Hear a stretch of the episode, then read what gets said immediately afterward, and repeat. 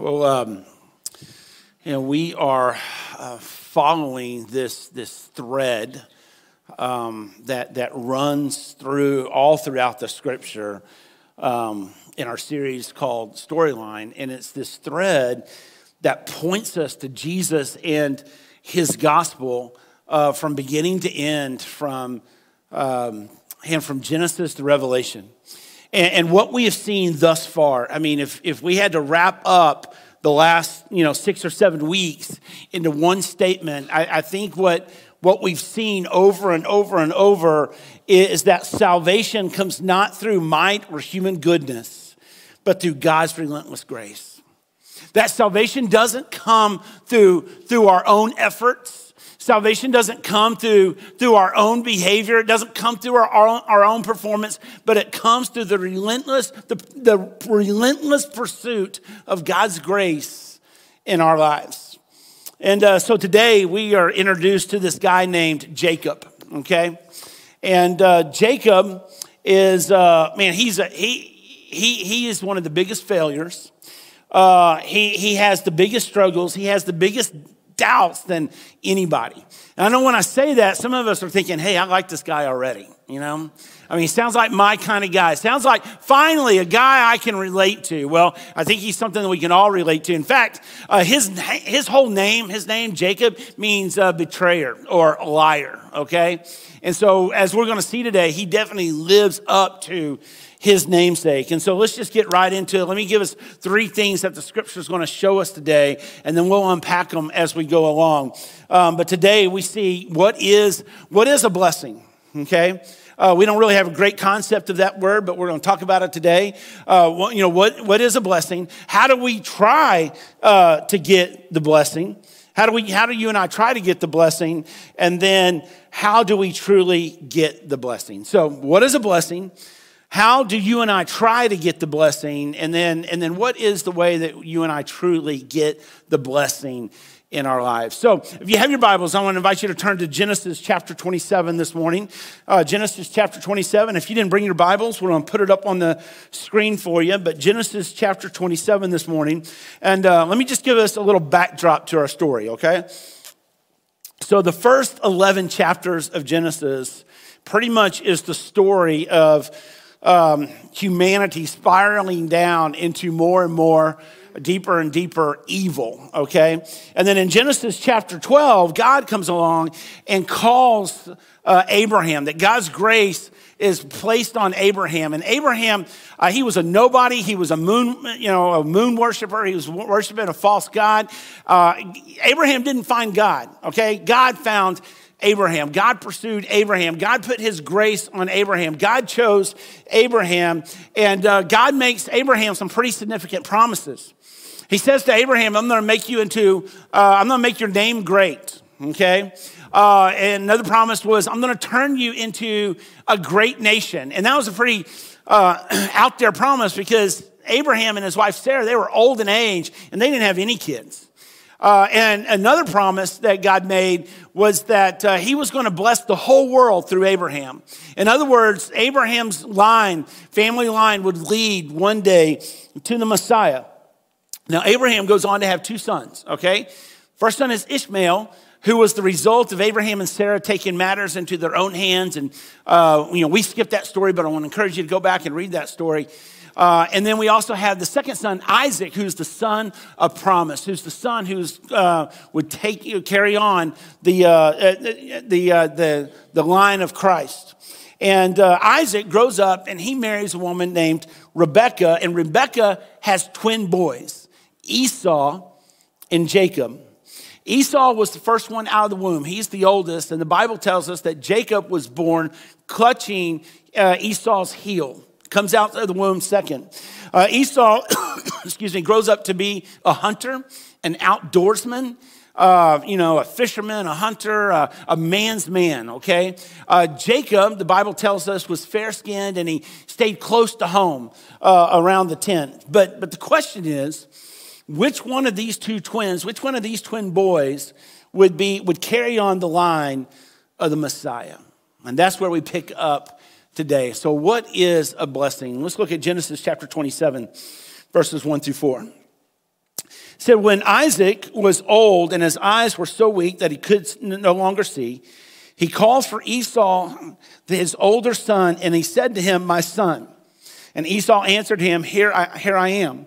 And Isaac said, I am now an old man and don't know the day of my death. Now then, get your equipment, your quiver and your bow, and go out to the open country to hunt some wild game for me, and prepare me the kind of tasty food that I like, and bring it to me to eat, so that I may give you my blessing before I die. So one thing we know about Isaac is he loves barbecue, okay? He says to his son, go out, get some of that wild game, and come back and, you know, smoke it, you know, make it the way I like it. Well, Rebecca overhears this because, you know, they live in tents and they're not soundproof walls. Uh, and uh, Rebecca gets pretty upset. And so she she comes, she's upset that, that Isaac um, is going to bless Esau instead of Jacob, and Jacob was her favorite child. So uh, Rebecca, she calls Jacob and she goes, listen, I've got a plan, okay? Here's the plan. I'm gonna dress you uh, in Esau's clothes so you smell like Esau. Uh, I'm gonna put uh, goat skin on your arms and on your legs so that you feel like your brother Esau. And then I'm gonna cook some food so that you cook like Esau. Now, get in there and get that blessing, okay? Is basically what went down. Now, our, our English word for blessing is, is so weak, okay, that it's really difficult to understand the magnitude of this passage, okay, uh, and the significance of, of what a blessing is. But our, our idea of blessing is this warm feeling that we get when somebody says something to us that's nice and it makes us feel good, right? I mean, somebody comes along and they say, oh, and I love your outfit this morning. And they're like, oh, thank you so much. You know, oh, I love your purse. Oh my gosh, you're so sweet. You bless me so much. I mean, that's kind of what it boils down to for us. You know, it's like these compliments that we give one another that make each other feel warm, you know, inside, make us, you know, feel good about ourselves. But pfft, on that, you know, uh, that, that, that's a terrible description of what a blessing really is. So, so let's go back to the story for a minute. Jacob, he, he takes this food that his mother um, prepared, um, and he, he takes it into Isaac. And look what happens in uh, verses eighteen through twenty-nine. It says, Jacob went to his father and said, my father. Yes, my son, he answered, who is it? And Jacob said to his father, I'm your, I, I'm Esau, your firstborn. You know, he's trying to, he's trying to sound like Esau a little bit. Uh, and I've done, I've done as you have told me. Please sit up and eat some of my, my game so that you may give me your blessing. And Isaac asked his son, well, how did you find it so quickly, my son? In, in other words, I mean, I don't know if you're, you know, a hunter or not, but, you know, I, I, I'm not, okay? I don't want to kill anything. I'm not against killing. I, I'm all about eating. I know you got to kill something to eat it. I just don't want to get my hands dirty, you know? I don't want the blood. You know, I, poor Asher. This is not even in the notes. Um, Asher loves to fish. I hate to fish. So when I take him fishing, I don't bait the hook, okay? He, he's so disappointed when we go fishing. I don't want to touch him, okay? So if you're a fisherman, take my son hunt, uh, fishing. Hunting too. He'd love it. I'm not, I'm not into that. But um, so uh, how did you find it so quickly, my son? And, and the Lord your God gave me success, he replied. And then Isaac said to Jacob, come, come near so I can touch you, my son, I, I, to know whether you're really my son Esau or not. So Isaac, he, he's got his suspicions. And Jacob went close to his father Isaac, who, who touched him and said, the voice is the voice of Jacob, but the hands are the hands of Esau. And he did not recognize him, for his hands were hairy like those of his brother Esau. So he proceeded to bless him. Are you really my son Esau? Isaac asked, and Jacob replied, I am. And then he said, my, my son, bring me some of your game to eat so that I may give you my blessing.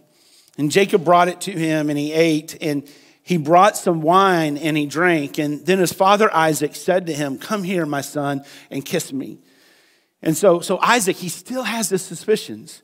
So he went to him and he kissed him. And when Isaac caught the smell of his clothes, he blessed him. And he said, ah, oh, the smell of my son is like the smell of a field that the Lord has blessed. May God give you heaven's dew and earth's richness and abundance of grain and new wine. May nations serve you and peoples bow down to you. Be Lord over your brothers, and may the, the sons of your mother bow down to you. May those who curse you be cursed, and those who bless you be blessed. That's a blessing right there. I mean, that's so much more than, oh man, I love what you're wearing today. You see, so Isaac basically in this passage makes Jacob the head of the clan. And we talked about the significance of that last week, that um, everybody looked to the firstborn. The whole family looked to the firstborn for their hopes and their future. And uh, Isaac makes Jacob the head of the clan and basically gives him all of the inheritance, you know, the vast majority. And Esau comes back from his hunting trip, and he takes his food into Isaac's tent, and he says, I am back now, give me your blessing.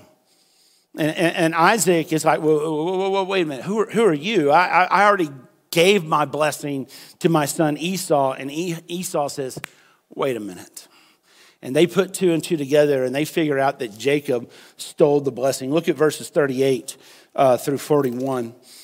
It says, and Esau said to his father, do you have only one blessing, father?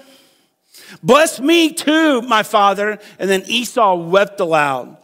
And his father Isaac answered him, your, your dwelling will be away from the earth's richness and away from the dew of heaven above, and you will live by the sword, and you will serve your brother. But when you grow restless, you will throw his yoke from off your neck. And Esau held a grudge against Jacob because of the blessing his father had given him. And he said to himself, the days of mourning for my father are near, and then I will kill my brother Jacob. You see, two things about a blessing for us to really understand this. Number one, a blessing, it It's an accurate spiritual discernment of who the person is. It's an accurate spiritual discernment of who the person is. It's more than just good words about the person, but it's discerning who they are, what their gifts are, what their, what their natural bents are, what their personality is, and, and choosing powerful words and gestures to affirm, encourage, and empower them to just that. It's a spiritual discernment. It's saying to someone that you really know to say, you know, you are one of the most inclusive people I know. In fact, you, you are so inclusive that if you invite one, you invite all. Your eyes are always roaming to who is who not included. Your eyes are always drifting to those who are not on the inside, and you're always including them. And the Bible says that uh, when we do it to the least of these, we've done it unto the Lord. And you carry out the, the theme of the gospel, that the gospel is for everyone, including those that are marginalized and and forgotten about and abused, and, and your heart is for them. And I just want to encourage that in you. That's a blessing. It's when we really know that person and we speak truth to who they are and what they're about. It's a spirit, it's an accurate spiritual discernment of who that person is. And the second thing about a blessing is, is that we deeply need it. In fact, we need it so bad that our lives are distorted without it. One scholar writes this. He says, this narrative in Genesis twenty-seven shows us that spoken words have genuine and abiding power in our lives. And you know this. You know this principle already. I mean, that's why, I don't, I don't know who came up with it, but sticks and stones may break my bones, but words will never hurt me. What liar came up with that? And, and why do we as parents say, oh, don't worry about what they said, honey. Yeah, don't worry about it, but it still hurts. It still hurts. And so what this story tells us is that words of blessing or words of condemnation move into our lives and live rent-free. And these words of blessing and these words of condemnation, they can impact how we think, how we act, and how we speak. That, that our words, we, we need to remember this. Our words, they have power. Our words at school, our words at work, our words at home. They are words to ourselves. They have power. The words from a friend, a spouse, a boss, a teacher, especially a parent, become part of us and they shape who we are. So that's what a blessing is. We need it, and it's an accurate spiritual discernment of who that person is and what we want for them. So, so that's about a blessing. So how do we try to get this blessing? Well, the struggle for blessing is uh, basically the theme of Jacob's life, okay? He, Esau was his dad's favorite, and uh, Jacob was his mother's favorite, but Jacob, he knew that Esau was his dad's favorite. And, and all Jacob wants in his life is for his father to say, Jacob, son, you are special. And you are unique. And there's not another one out there like you. And I love you so much. That, that, that's what Jacob has wanted his entire life. And this is where every single one of us are, are at in our hearts. That, that here's the deal. We want someone that we think is uniquely valuable to us to say to us that we are uniquely valuable to them. That's basically what our lives come down to, is that we want people who we find uniquely valuable to say to us that we are uniquely valuable to them, that we want to be important in other people's eyes, that we want people to say to us, you're special and you're unique and I love you. And, and here's the problem, and that we've all found out, by the way, is we can't bless ourselves. We can't bless ourselves, although we'll find books that and, and talk shows and podcasts and self-help gurus that say, you don't need anyone. You don't need anyone to validate you. You don't need anyone to give you, you know, self-worth. All you need is you. And that may sell a lot of books and that may get a lot of followers, but what you and I both know is that doesn't work, because we desperately need someone to tell us we are valuable and precious and prized. And this was Jacob's whole quest in his life, that Jacob is a sad picture of how most of us approach getting a blessing in our own lives. Like Jacob, he dressed up like Esau. He, he, he felt like he couldn't be himself. And, and we do that every day. We, we dress up like other people. We act like somebody we're not. And because we don't want somebody to see our, our flaws. We don't, some, we, we don't want people to see our weaknesses. And so we learn very early in age to act a certain way. We learn to talk a certain way. We learn to do the dance, to get the hug, just to have someone say, you're great, you're beautiful, I love you. But here's the deal. Jacob, he's taken matters into his own hands, and he's finally heard the words that is, he's longed to hear his whole life from his father. But it doesn't impact his life, because he, know his, he knows his father really isn't talking to him. His father thinks he's talking to Esau. And so he dressed up and he put on a persona and he played the part, but he didn't feel blessed or loved. Because here's the deal, until you and I are really transparent and vulnerable, as long as we're trying to hide our flaws and our weaknesses, we'll never truly feel loved or seen or blessed. So, so that's how we go to try to get the blessing. So how do you and I truly get the blessing? How do we get approval and acceptance in our lives? Look at, look at verse thirty-three. It said, Isaac trembled violently. This is after he realizes what he's done. He said, who was it then that hunted game and brought it to me? I ate it just before you came in and blessed him. And indeed, he will be blessed.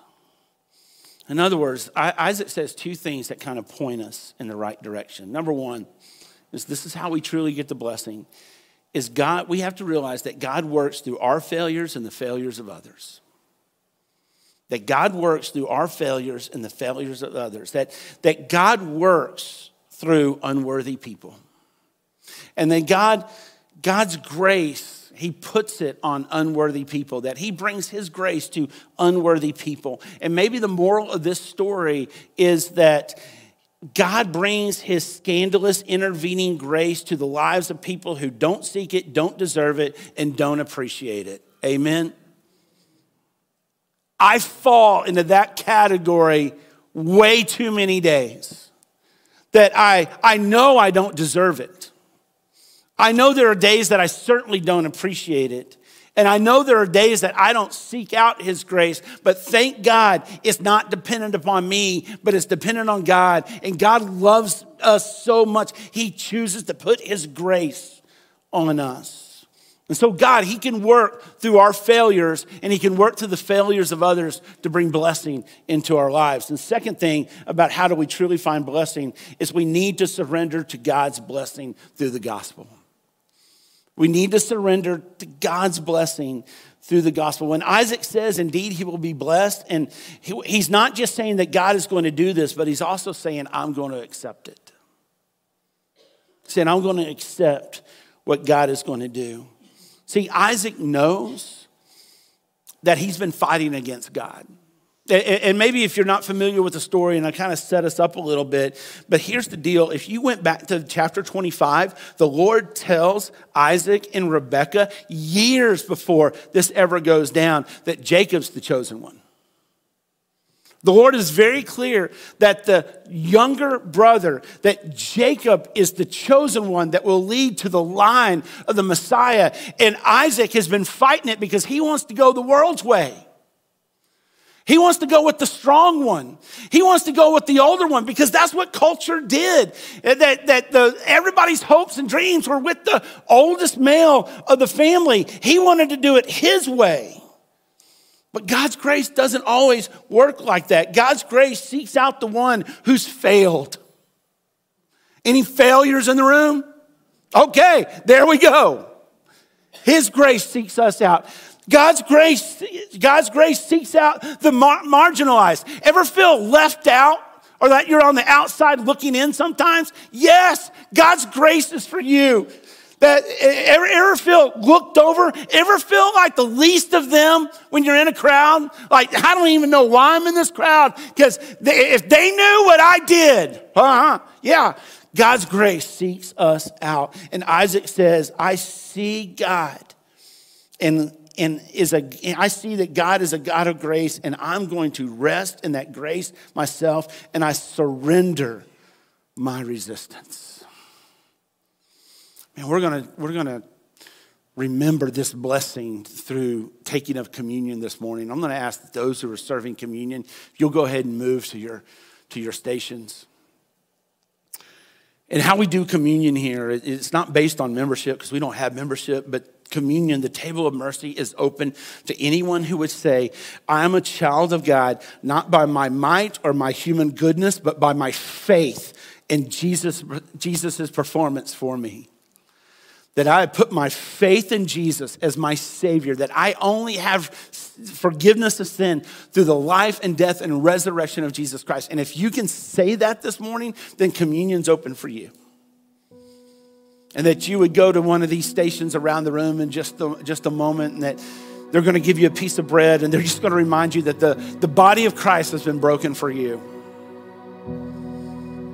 And they're gonna give you a, a cup of juice that represents the blood of Jesus. And they're gonna say, the, the blood of Jesus has been spilled for you.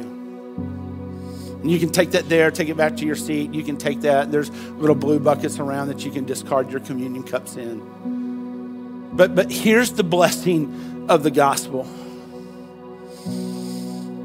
The Apostle Paul says that Christ redeemed us by becoming a curse for us.